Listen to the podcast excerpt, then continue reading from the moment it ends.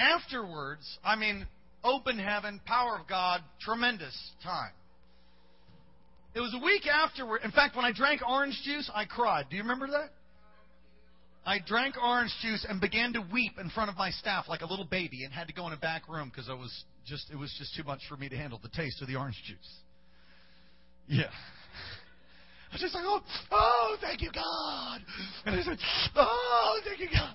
Anyway, it was later that week, you know, after a long fast, you like have to eat like pulse and vegetables and stuff until your system starts working again. So it was later that week I was running, and I started coveting a Harley Davidson. Now that's crazy. After I've just, you know, put my flesh down, I'm running, I'm dreaming of a Harley. I'm going, yeah, oh yeah, oh yeah. And I thought, oh my gosh. And I'm listening to this song from Misty Edwards that talks about how easily our hearts are, are drifted away. And I thought, oh, now I'm getting totally convicted by this song. I'm realizing I'm not even focused on you. I'm thinking about a Harley. It's, it's crazy. And I said, Lord, I repent. I began to weep at how my heart was so easily enticed by some stupid piece of metal with rubber. Nice looking metal. And I might add chrome with rubber and power. Great sound. Paint job. Anyway, started getting sort of thrown away. I repented and began to weep and said, Oh God, keep my heart. Keep my heart all the days of my life. Keep my heart. And I had an open vision of having a ticket exactly like this handed to me. And I won. I won a Harley. That's exactly what happens after I repented.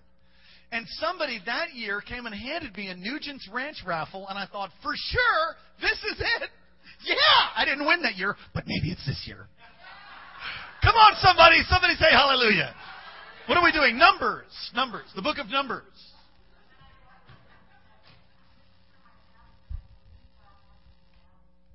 I will tell you, I will ride that thing right in here and we'll praise the Lord. And I will start a bikers club that will touch the kingdom. Hallelujah. We'll start a bikers club and minister to all the, the bikers for the glory of God. Come on. Come on, somebody. All right. Uh, nevertheless, your will be done. It could be, it could be, it could be a Harley in the spirit. All right. Numbers, chapter 22. Continuing in this series, intended for victory. Thank you very much. How many of you know it's God's intention for you to have victory? Numbers 22. I mean, He wants you to win. We can clearly see that through Scripture. He's not come to abuse you. He's, God, I like saying it this way God is not a child abuser. We're all His child, all His children. He isn't into abusing us, He's into blessing us. The streets of heaven are paved with gold, not because he's impressed with gold, but because you and I are. One gate is, is well, there's theological debates about the gates and the gate, whether it being one pearl or group of pearls. I don't know. But it's some pearls or a pearl, one pearl, perhaps, a gate. Big pearl. Imagine the, imagine the oyster. Can you, can you did, did he actually have to have an oyster to have a, I don't, I don't know. But the point is, the point is that God's intention for you is to bless you. God's intention for you is to have victory. God's intention for you is to win all the days of your life. Be more than a conqueror, an overcomer. Amen? All right, Numbers chapter 22, starting in verse 7, reading from the New International Version. Are you there? Say amen. And the elders of Moab and Midian left, taking with them the fee for divination when they came to Balaam, they told him what Balak had said. Spend the night here, Balaam said to them, and I will bring you back the answer the Lord gives me. So the Moabite princes stayed with him. God came to Balaam and asked, Who are these men who are with you? Balaam said to God, Balak, son of Zipporah, king of Moab, sent me this message. A people that has come out of Egypt covers the face of the land. Now come and put a curse on them for me. Perhaps then I'll be able to fight them and drive them away. Verse 12. But God said to Balaam, Do not go with them. You must not put a curse on these people because they are blessed. Come on, say, We are blessed. We are blessed. Good. Turn to chapter 24 now. And verse 10. Numbers 24. Verse 10 reads, And Balak's anger burned against Balaam. He struck his hands together and said to him, I summoned you to curse my enemies, but you have blessed them. These three times. Now leave at once and go home. I said I would reward you handsomely, but the Lord has kept you from being rewarded. Balaam answered Balak, Did I not tell the messengers you sent me? Even if Balak gave me his palace filled with silver and gold, I could not do anything on my own accord, good or bad, to go beyond the command of the Lord. And I must say only what the Lord says. My, my, my. I want to look at one more verse of Scripture. Oh, no, that's enough for now. We'll get to it. Father, thank you for your word. Lamp unto a feet, a light upon our path. Move in power, God, I pray. I ask that tonight's message, Lord, would be dead on. Take a, an arrow from your quiver that would pierce the heart of the king's enemies.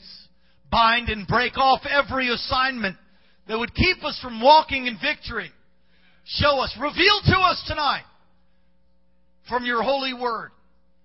Truth that will change us. Revelation that will bring revolution.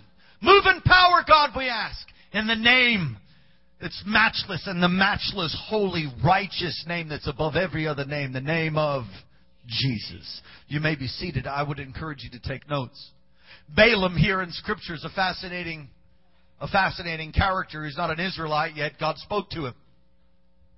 Some called him a, a, a warlock or a, uh, a witch, but if you read text, it says that the Lord, he met with the Lord. It does say a capital L, meaning that he's meeting with Lord God. And God spoke to him, but he was not an Israelite. He's the one, do you remember the guy who the donkey spoke to? It's that guy. And he was hired by this Moab king to curse God's people. And he couldn't do it. He blessed them rather than cursed them. I want you to look with me. We'll look at a number of different scriptures. Turn to Deuteronomy chapter 23, verse 4 through 5 reads, For they did not come to meet with you with bread or water on their way when you came out of Egypt. They hired a Balaam the son of Beor, from Pethor in Aram, to pronounce a curse on you. However, the Lord your God would not listen to Balaam, but turned the curse into a blessing for you, because the Lord your God loves you. Wow. Turn to Joshua now. Chapter 24, again, talking of Balaam. Joshua 24, verse 9. When Balaam, son of Zippor, when Balak, pardon me, the son of Zippor, the king of Moab, prepared to fight against Israel, he sent Balaam, son of Beor, to put a curse on you. But I would not listen to Balaam. So he blessed you again and again, and I delivered you out of his hand. Balak, the king of Moab, do you know where he comes from? The people of Moab came from Lot's daughters. Do you remember Lot? You remember Lot said Sodom and Gomorrah, and, and Lot went and lived there, and his daughters went to Sodom and Gomorrah High and got influenced by what was happening over there. And so when they when they left, you didn't know there was such a thing as Sodom and Gomorrah High, did you? When they when they left, his wife turned around and looked, became a pillar of salt. You remember the angels came and Abraham interceded for them and well, Lot got drunk, and the daughters decided to take it upon themselves to cause their family line to continue.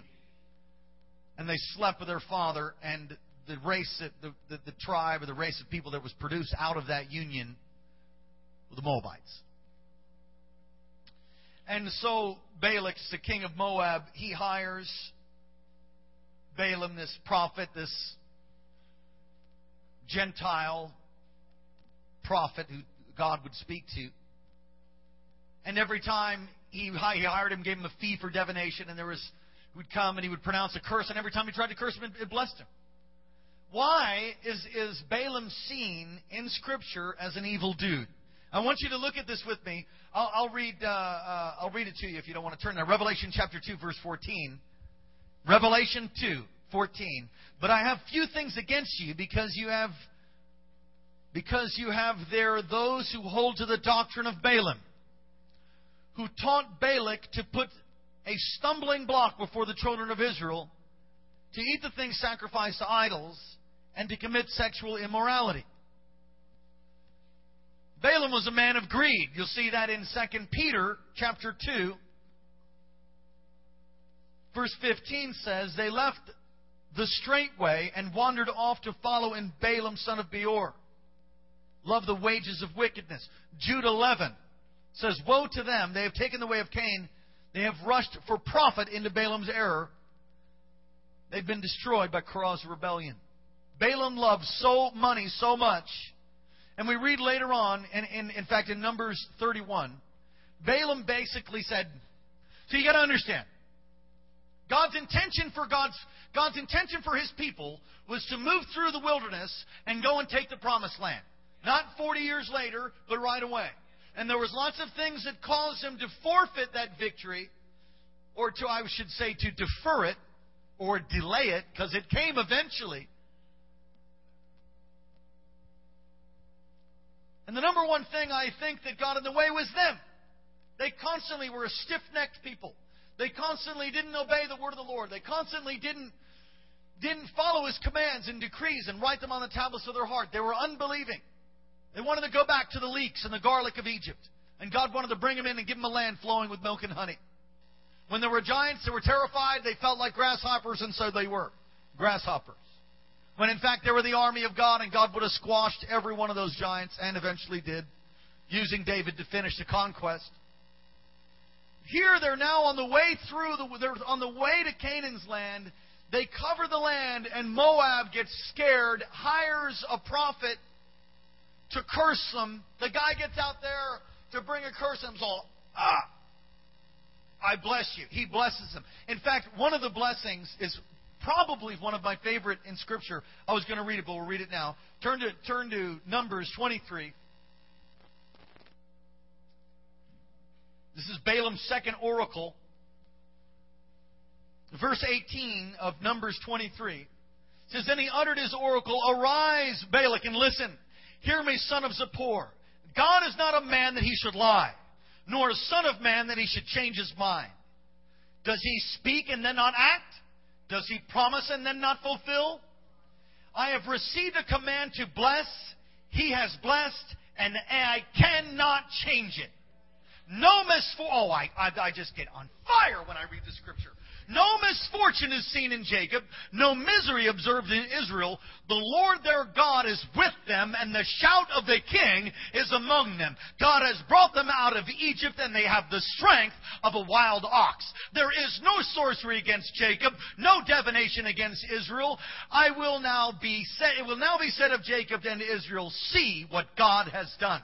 The people rise like a lioness and rouse themselves like a lion that does not rest till he devours its prey and drinks the blood of his victims. Ah! That's the kind of Christianity I like right there. That's the kind of believer you and I are supposed to be.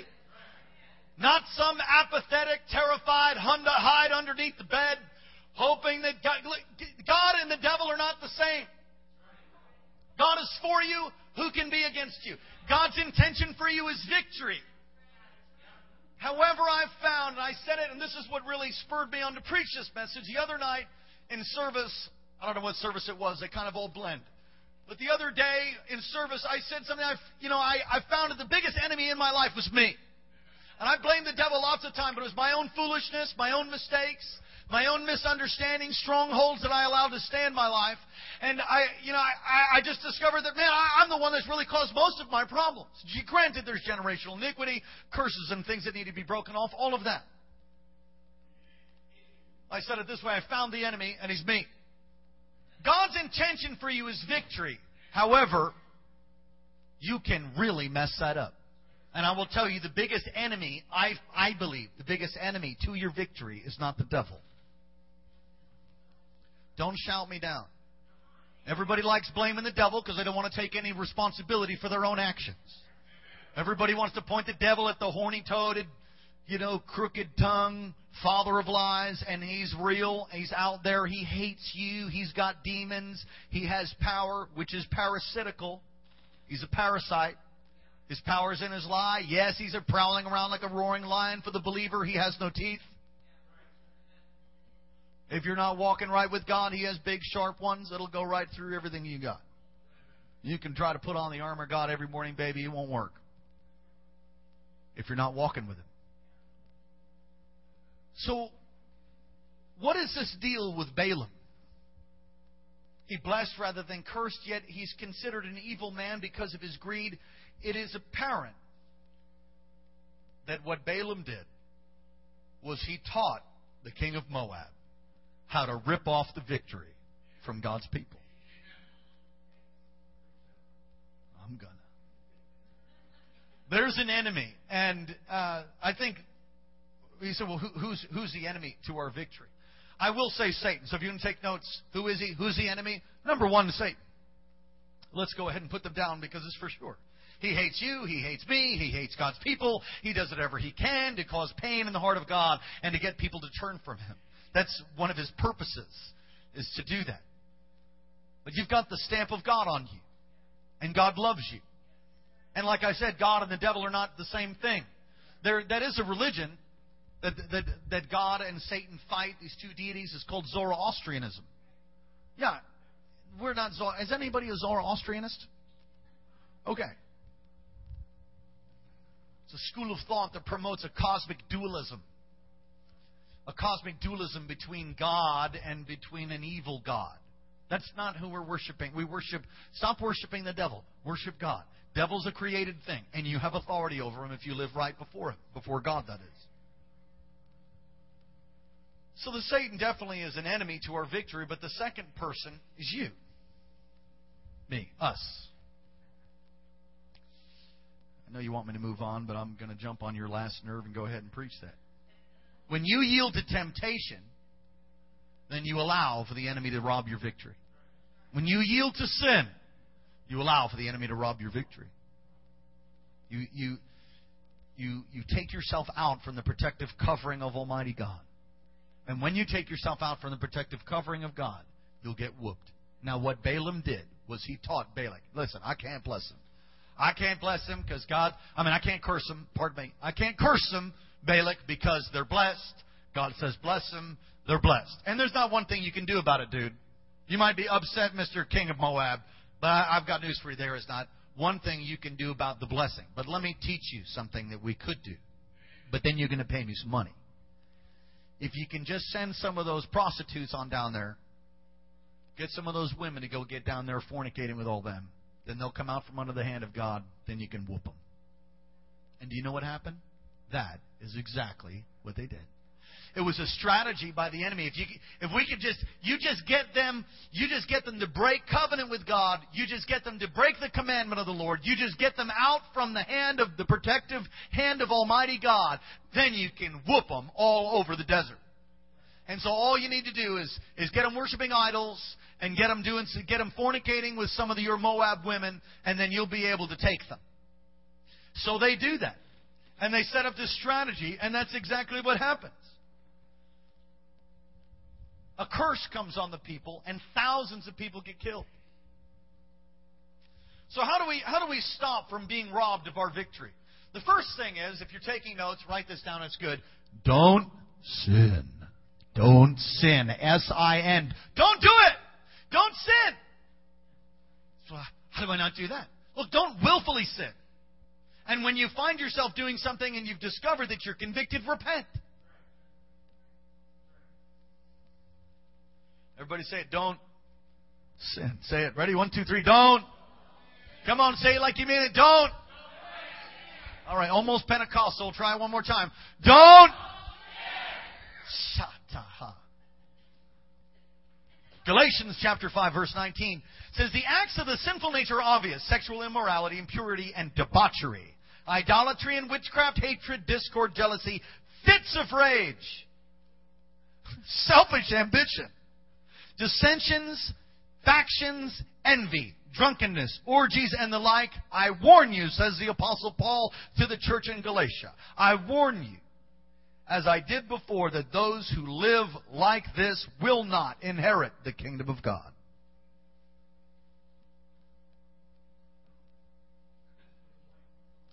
Well, let's think about that for. Let's take a little Selah for a second. Let's read it again since it was so good. The acts of the sinful nature are obvious sexual immorality, impurity, debauchery, idolatry, witchcraft, hatred, discord, jealousies, fits of rage, selfish ambition, dissensions, factions, envy, drunkenness, orgies, and the like.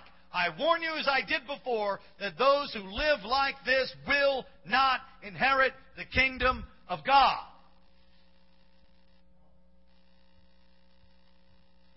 And that just preaches all by itself.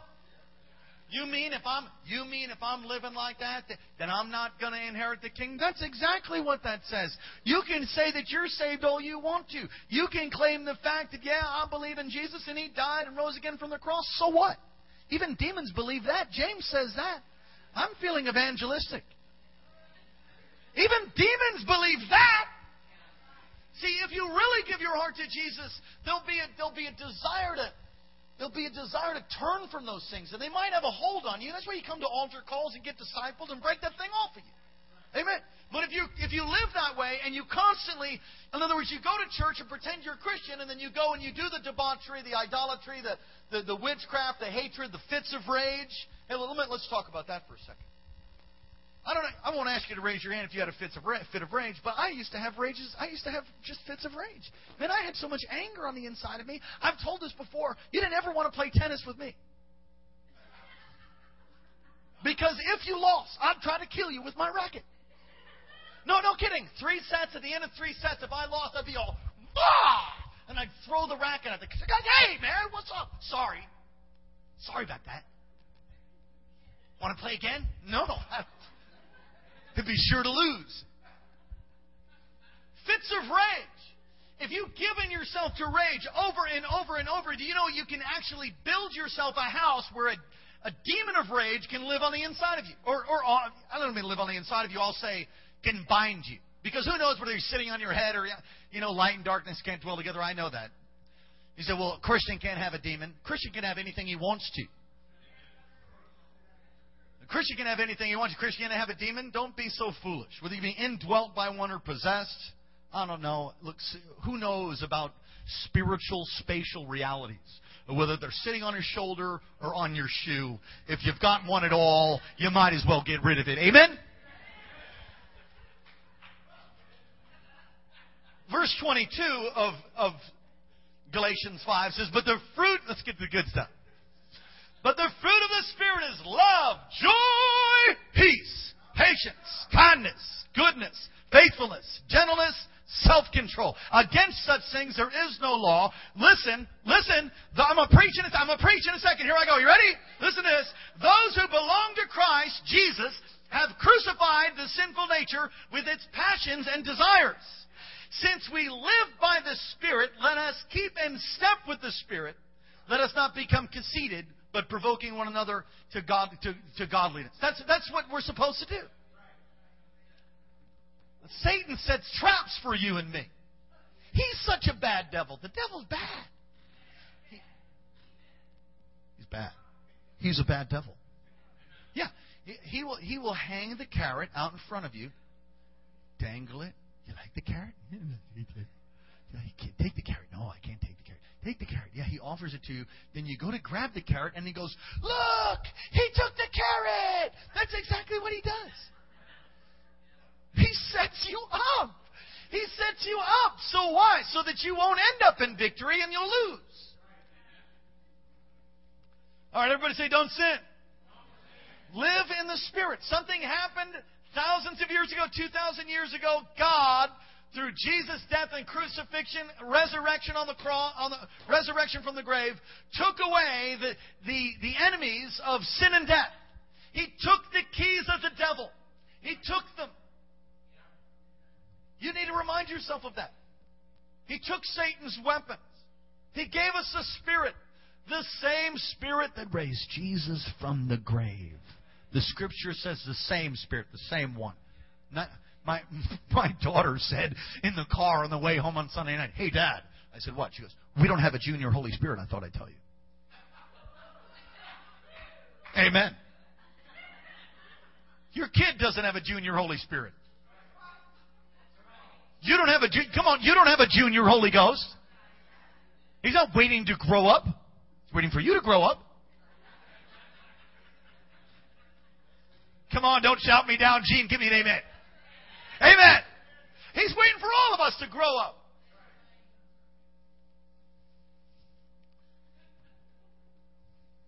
Be careful of pride. Everybody say it. Be careful of pride. We're talking about how to not mess up the victory. That God's got a plan, a victory for you, but you can mess it up. Yeah, I, I was talking to somebody not long ago, and um, I was so grieved because how deep you want me to go, Lord? Okay. He says deep. I said okay. Most people never really understand what it is to live in covenant. Okay? So they bounce around from church to church. They never develop any relationships. They never they never walk in covenant with somebody. So they they'll go to a church for a while until they get confronted on their mess. And then usually they're like, they don't love me. No, really, actually, what they're doing is they are loving you. Now, of course, there are examples where there's abuse and all of that. And by God's grace, that's not happening here. But we see people come in and they're so pregnant with potential, it's staggering. It's, it's staggering. But they, they refuse to yield and refuse to get submitted and get plugged in and, and, and sow their lives into something for a long enough period of time, and it takes a little while. It's not just, oh, I've been there six months and I'm not preaching yet. Give me a break. Jack, I served like I just served like a bond servant in our church. I I didn't preach until I got to be made a pastor. I mean, that's I don't think I ever got in Dr. Morocco's pulpit till I, you know, when I was made a pastor. That's why I got to preach in his pulpit. Like I just want to preach. I'm called to preach. Good, preach in Walmart. Go get your work saved. You don't need to be standing up here just so you can say you stood up here or something. That's ridiculous.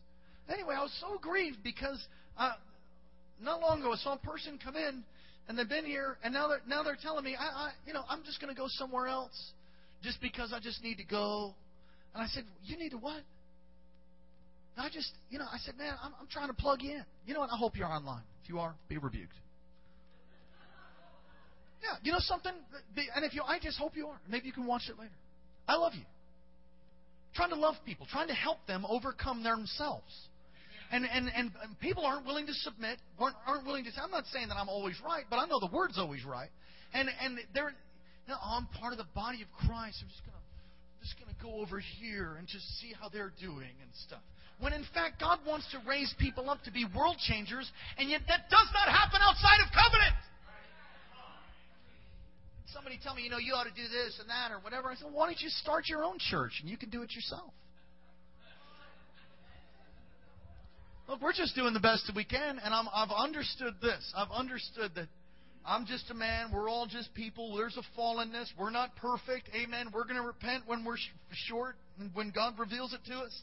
And we're going to stay connected as a family. You got to get connected like a family so that you can have somebody help you when you're not raising your kids right and they know better because they raised godly kids already. And then they can look and say, you know something? Now, you don't ever do that if you're not in, you know, walking in a love relationship with somebody. Get some spiritual pride like you know better.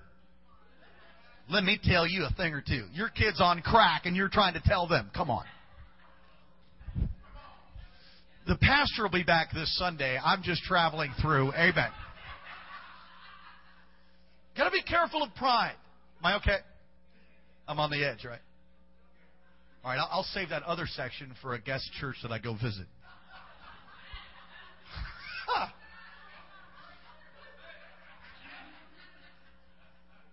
But me because I see that God wants to take somebody, bring them into victory, but they're not willing to confront their own hurts, their own wounds, their own rejection. They're not willing to deal with that stuff. So we have to soak them in prayer and watch them just take another lap, man, go around the mountain. See you in a couple years. Praise the Lord. You know, and you never really fail in God. I mean, I think ultimately you can fail and end up in hell. That's true. But I mean, if you're diligently seeking Him and we, we fail a test, the test is coming again. And so if once this person is going in and out, in and out, in and out, now they're heading out of our house, and I'm just going, I wish, I wish, I wish they could just stay put because they're so filled with potential. But they're not willing. It's always like, oh, you know, one of the number one things I've seen is they get a spiritual pride about a theological issue. Give me a break. Want to talk about tongues? and they're all shacked up with their girlfriend or something. Please spare me. I just so irritates me. I get irritated over that kind of stuff. I don't think I don't think you ought to be praying in tongues. There should be no tongues in the church. You're gonna live with his girlfriend or something, or boyfriend, or out, you know, gallivanting and living a life of debauchery, and you want to talk about tongues. Please spare me. Go somewhere else.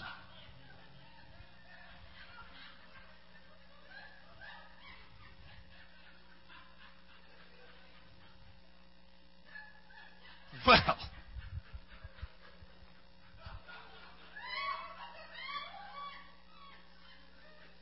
That's a bunch of religious mumbo jumbo, and it doesn't help anybody. And there's people that are out there living like that in the name of the Lord, and they cause more harm than they do help. Because if that's the life of victory that God has for you, still on drugs, still shacked up, claiming the name of the Lord, but you got an issue with tongues, they're so bound up. My my gosh, hell is using them for illustrations.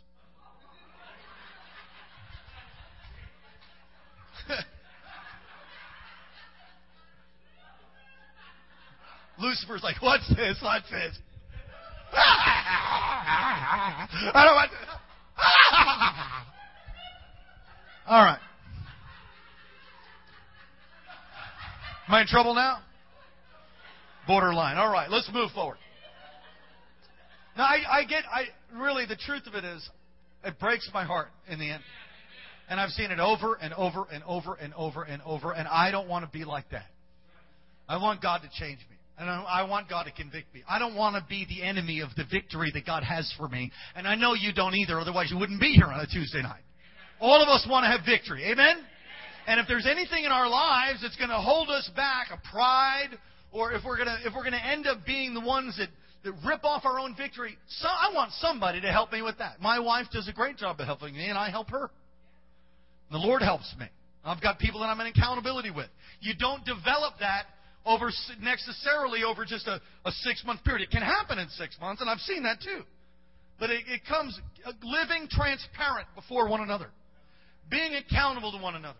Showing up consistently to church, consistently to your life group, consistently being in prayer, consistently showing up even when you're hurting, even when you feel like you're quitting, even when somebody dies or you've been offended. You keep going. Why? Because that's what you do. You serve God. You, are you going to quit your family? How are you going to do that? You got the DNA of your family. How are you going to quit? Now, there are some that quit, but the truth is they're still carrying that DNA and they're tormented. You've got the kingdom DNA on the inside of you, which is unity and covenant. And if you don't do that, come on, how can you, how can you confess your faults one to another and pray for one another and be healed if you don't have one another? How can you call, if any of you sick, listen to this. If any of you is sick, let him call upon the elders of the church. And the word elders in the Greek is synonymous with pastor or bishop. How can you call on your pastor if you don't have one? All right. I'm leaking.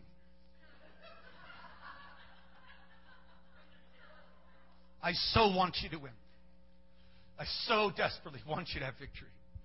I so desperately want you to walk in a new, a newfound power. I want you to learn to overcome. There is no life like walking in victory, having no fear of the enemy, walking in blessing, walking in fruitfulness. There is no life like walking with God where He can come upon you, know that He's going to provide for you, even when you've lost your job, even when you don't know which way is out, when sickness and infirmity, the pestilence, or the peril at noontime that comes. You don't have to worry about it because you're with God. You're in His boat. He loves you. He's adopted you. He's grafted you in. You don't need to be yield to worry or fear or any of that stuff. And there is no life like that. Nothing like that. Woo! All right, everybody say, be a doer of the word. Not just a hearer. I've been talking about that. James 1.22, don't merely listen to the word and so deceive yourselves. Do what it says. Anyone who listens to the word but does not do it is like a man who looks in the mirror, his face in the mirror, and after looking at himself goes away immediately and forgets what he looks like. But the man who looks intently into the perfect law that gives freedom and continues, and what? And continues to do this. Not forgetting what he's heard, but doing it, he will be blessed in what he does.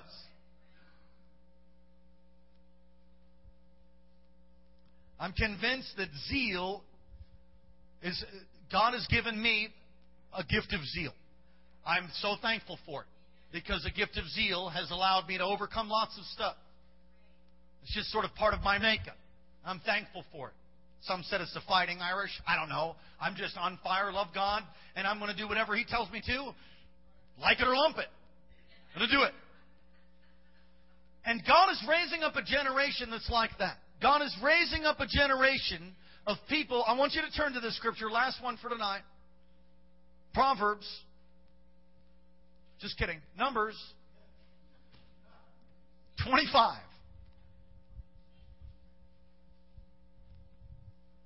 You know, the truth of it is, people have been so hurt and so wounded in fellowship that, that they're afraid that it's just going to happen again. And that really is the truth of why people just, just, you start getting close to, just get close to those hurts. And if there hasn't been a development of trust and a history of it, then there's no way anybody's going to let their guard down to get gutted again.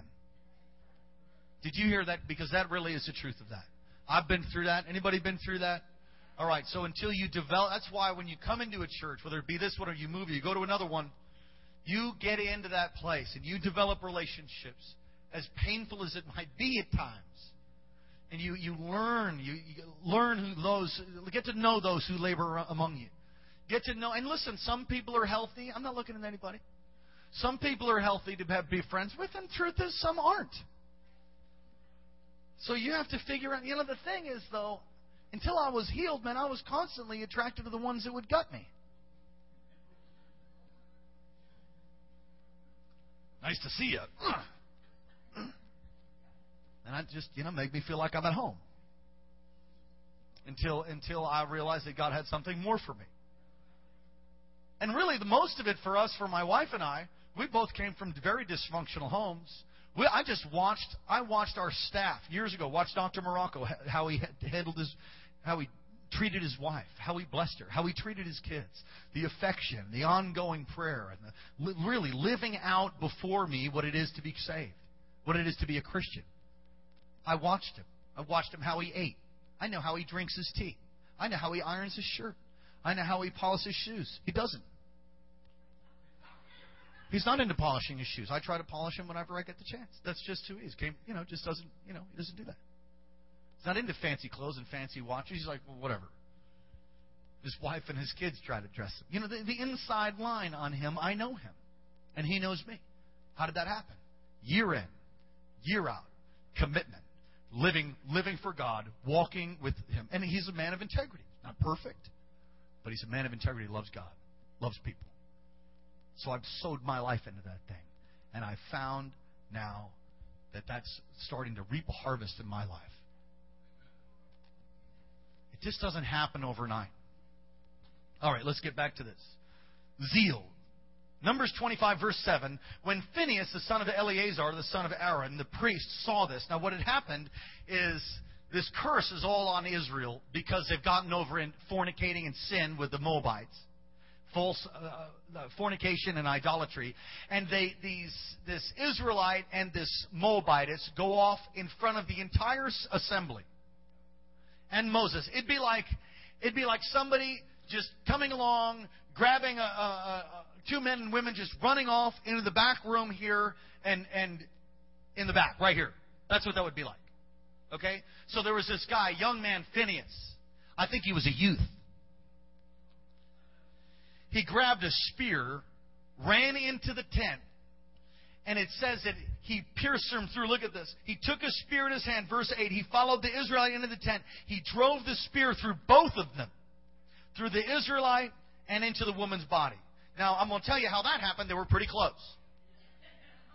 So, in other words, it wasn't two pokes, just one, straight through. All right. Those who died of the plague were numbered 24,000. There is a Phineas anointing that God's going to come on us. God has got, He wants to give you a zeal for the victory that He has for you. And you've got to be willing to take the spear of the Word. You've got to be willing to take the spear and kill anything that wants to, oh, that wants to try to rob you of your victory, even if it's on the inside of you. Even if it's your own mindset. If you've got patterns and things in you that, that are playing out day after day, you have to aggressively go after them. You have to take the word. You have to slay that thing. You've got to take every thought captive and make it obedient. And you know, for me in my life, there was just certain situations I couldn't handle right straight on. I'd repent, but it was more than repent. Everybody say repent. You got to repent of those things, but you have to restructure. You have to restructure your life. I've told this story. I, was, I don't know, I was saved and on fire, filled with the Holy Ghost. I was working at the Grand Hyatt Wailea, four star restaurant making 150 to 200 a night as a waiter. Good job. Decent job. It was New Year's, and I was, I was a waiter there. I had my little section, and as it got closer and closer to New Year's, all of the parties started to happen in the back, in the kitchen, in the restaurant and all the swirling events that would happen, and and the the unopened bottles of champagne that would come back, and they started getting popped, and people started drinking them, and then all the drugs started coming out, and then all the girls started, you know, coming out, and it was ugly. And I thought, as I stood there, I started I started getting sorely tempted. I mean, it's just like, oh, oh, and then I realized, run. I thought, run. I knew it was God. I just knew it was because I've never quit a job. I've always trained you to do it. If you bleed, you're finishing your work. I mean, that's how Dad taught us. You're going to finish. Brackens don't quit. We had a little saying. I've passed it on to my kids. And so the Lord just says, run. I thought, run? Run. Run? Run. I've got tables. It's packed. Four star restaurant. I'm the waiter. Run. Run. Run. And I just thought of Joseph for a second. I thought, run, run, run. And I just ran in the back, grabbed my bag, and ran right out in my uniform, didn't punch a clock, ran, kept running till I got to my 69 Le Mans. Oh, yeah.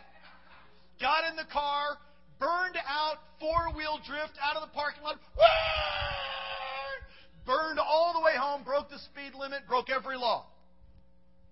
But there was a higher law at work. And I'll tell you what it was. It was my very soul. And if I had caved on that particular incident, instance, I don't know that I'd be alive right now. I think it was that heavy for me. And man, I'll never forget seeing the manager. I forgot. I didn't call him. I didn't do anything. I was like, oh, I'm never going back there again. I left them with tables, tickets, the whole thing. I saw the manager at the post office or something, French guy. And when he saw me, he says, Ugh. You will never work for the Grand Duelet ever again. I said, I'm so sorry. Never again. You're blacklisted. I thought, I'm safe though. you gotta restructure your life. I couldn't handle it staying there. Now, I'm telling you, God's led me into bars, and I've, I've prayed the sinner's prayer with every single person in there. Said, bow your heads, every one of you, in a bar. I couldn't walk in the bar before. I've gone into crack houses. I've gone into meth houses here at the leading of the Lord.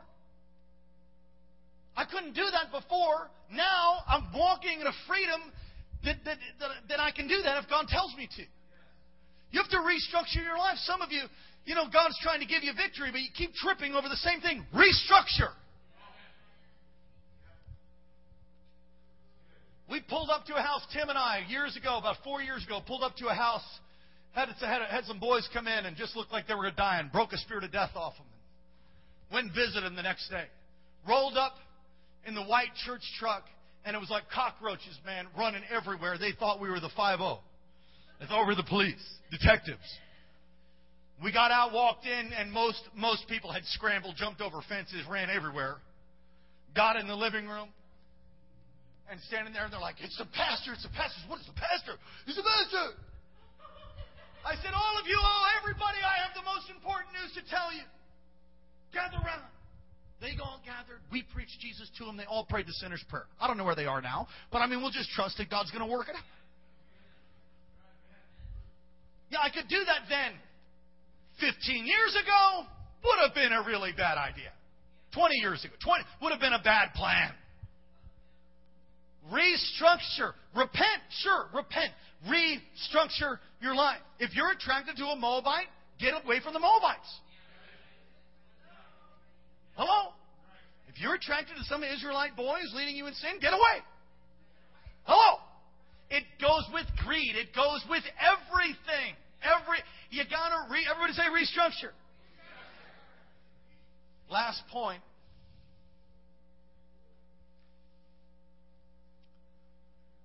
I'm convinced that if you spend too much time alone, you get weird.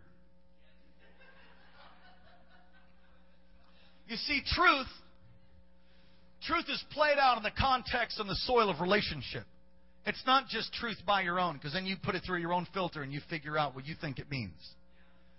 Don't don't how to have the Lord the Lord's victory for you and not how to not mess it up. How not to mess up the Lord's victory. Don't sin. Restructure your life. Repent.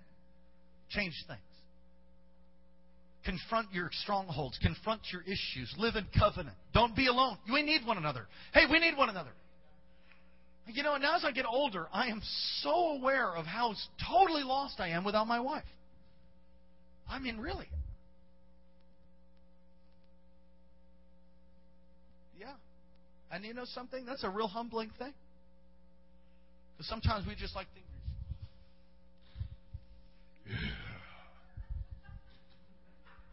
You're all that. No man is an island. You ever heard that before? Look, you can't do it on your own. I can't do it on my own. Church is really about living in covenant together. We we can walk in victory together. Don't get alone, and, and the other, don't be alone, and, and or lazy. If you're lazy, you need to confront that thing. You say, how does that get into the message? I don't know. I just thought I'd throw it in there. Be diligent. It's diligence that God rewards and helps. And if you're going to walk in victory that God has intended for you, you're going to have to be diligent. Did you get something from God? All right. If I offended you, I'm sorry. Didn't mean to offend you. God, God was wearing my emotions on my sleeves. It just irritates me when the enemy rips people off. And God's intended us to, to be more than conquerors, to overcome, to walk in victory. And, and it's not so much the devil's fault, although he is the enemy. I've found more than anything, people are their own worst enemy.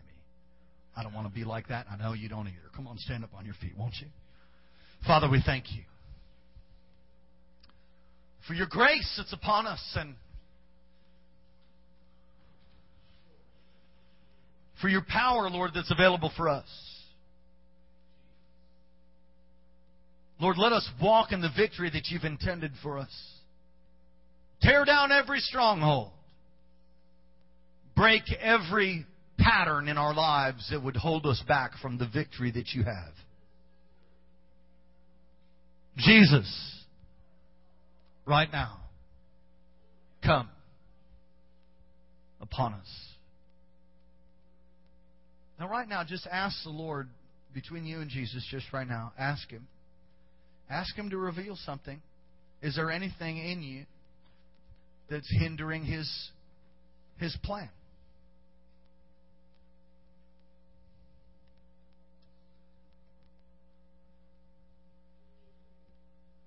Is it pride or greed? Is there anything in there? And if there is, just repent and ask God to take it from you just you and yourself right now. Anger, fits of rage. If you're struggling with sexual sin, repent. Ask God to help you right now. There's no shame in that. The shame is that when you don't repent and ask Him to change you. That, that's the terrible thing. Many of us came out of it's a dark past. Just don't stay there. Don't stay there. There's something better for you. God has better for you. So, Lord, do that. Free people now. Lord, and for the assignments of the enemy in generational iniquity and cursing, I break it off of your people by the power of the name of Jesus.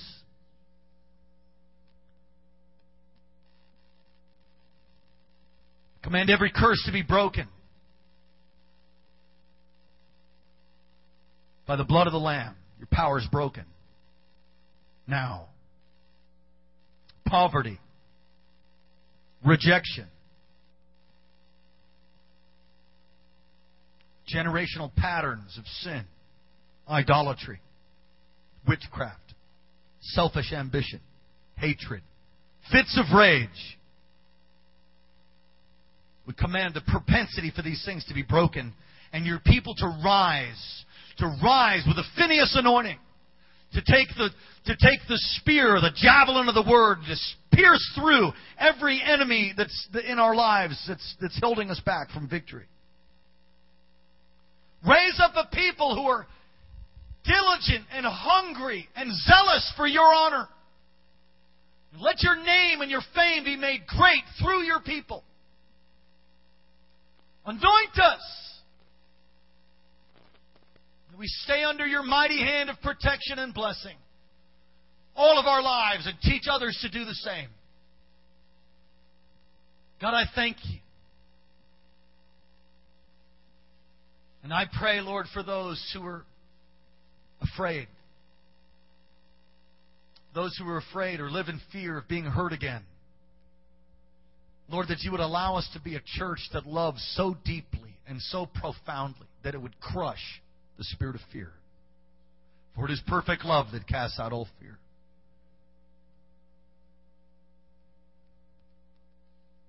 God, I'd pray you'd help me to do that as a pastor. Help me to love with the love of Jesus.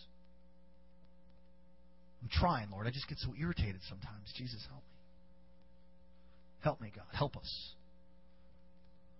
Help us, Lord. Help us to love with the, let the love of God rule every decision that we make. For where we've not done that, God, we've repented. We repent before you. Help us to restructure our lives, Lord, that we these things that trip and stumble, Lord, would be removed. Help us to restructure. We thank and praise you. I need to share one thing and then we'll close. Uh, because this is for families, and, and this might help you. There was a period of time when my wife and I, and I was pastor, we were pastoring, we'd wake up in the morning. Yeah, you may be seated, and then we'll just close. I'm almost done. It's it's early. It's only 9:02. And it was before we were pastoring. I mean, we were in we were in ministry, but we, you know, I don't think we were full time ministry yet. We were married. We'd wake up, man. Sunday was just like, man, we just start getting bickering. It was like the Bickersons. Sunday morning, like back and forth, just bickering. There wasn't anything we could quite put our finger on. Not, not every Sunday morning, but many Sunday mornings we'd end up like in a little fight right before church. And uh, and I thought, man, I started realizing that that was common. And so it was Karen's idea, if I recall. She said, you know something? I think Sunday morning we should have a no talking rule. Okay, let's do it. So we had a no talking rule. We'd get ready, just pray in tongues, whatever. I mean, you know, do you know where my hairbrush is? That kind of stuff, maybe, but but no talking. And then then we, we'd usually forget and start talking. You start feeling strife, and it'd be oh, oh, oh, oh no, no talking rule. We get down to church and have church, and then and then that season passed. And then as our kids came along, we would drive home. I kid you not, it was like a county line that we would cross. As soon as we crossed this line, it was in the spirit, going to going to a place called Kula. All of a sudden, the kid would cry, there'd be something that would happen, they'd start arguing, fight, the, the kids would start fighting, and there's strife in the car, and before you know it, by the time we got home, after a powerful Holy Ghost service, be like, ah, ah, ah, you know, you know what I'm talking about? Oh, so then we realized, oh, it's strifey. That's what we call it strifey. No talking. We just do the no talking thing and just calm ourselves. We restructure. Some of you and your families need to learn to do that. You need to learn to structure. And, and, and don't be so controlling. Just have little rules. If you're freaking out, you know, I can change the whole atmosphere of my family by just getting irritated. My wife gets hurt. My kids start getting bent out of shape. And before you know it, because I was, you know, not walking in the Spirit, all of a sudden my house is filled with strife. And, you know, it's a it's an interesting thing. Women, you can you know you get over it, guys. Hey, guys, you get over it pretty much too sweet. It's good. Let's let's get on with it. hey, forgive me, I'm good. Yeah, but you hurt her. And now you, you better go get flowers or something because it's going to take you more than just five minutes to shake. She, you don't shake it free like that. It might be an hour, might be two. It might be the next day, even two days before her heart is then trusting you again not to hurt her. Guys, I'm telling you. Some of you are all brain dead, including myself. Come on, somebody say, Jesus, help us. Come on, Jesus, help us. You need to learn to restructure to have a healthy marriage, healthy kids. All right, I'm done. Bless you. Amen. Hope to see you. God bless you. We're done. Praise the Lord. Have a great have a great week. We love you. We'll see you next. Uh, oh, church work day. All kinds of great stuff going on. Friday night prayer. Amen. We love you. Lord bless them. Keep them. Cause your face to shine upon them. Lord, do all that you want to do in Jesus' name. Amen. We love you. Praise God.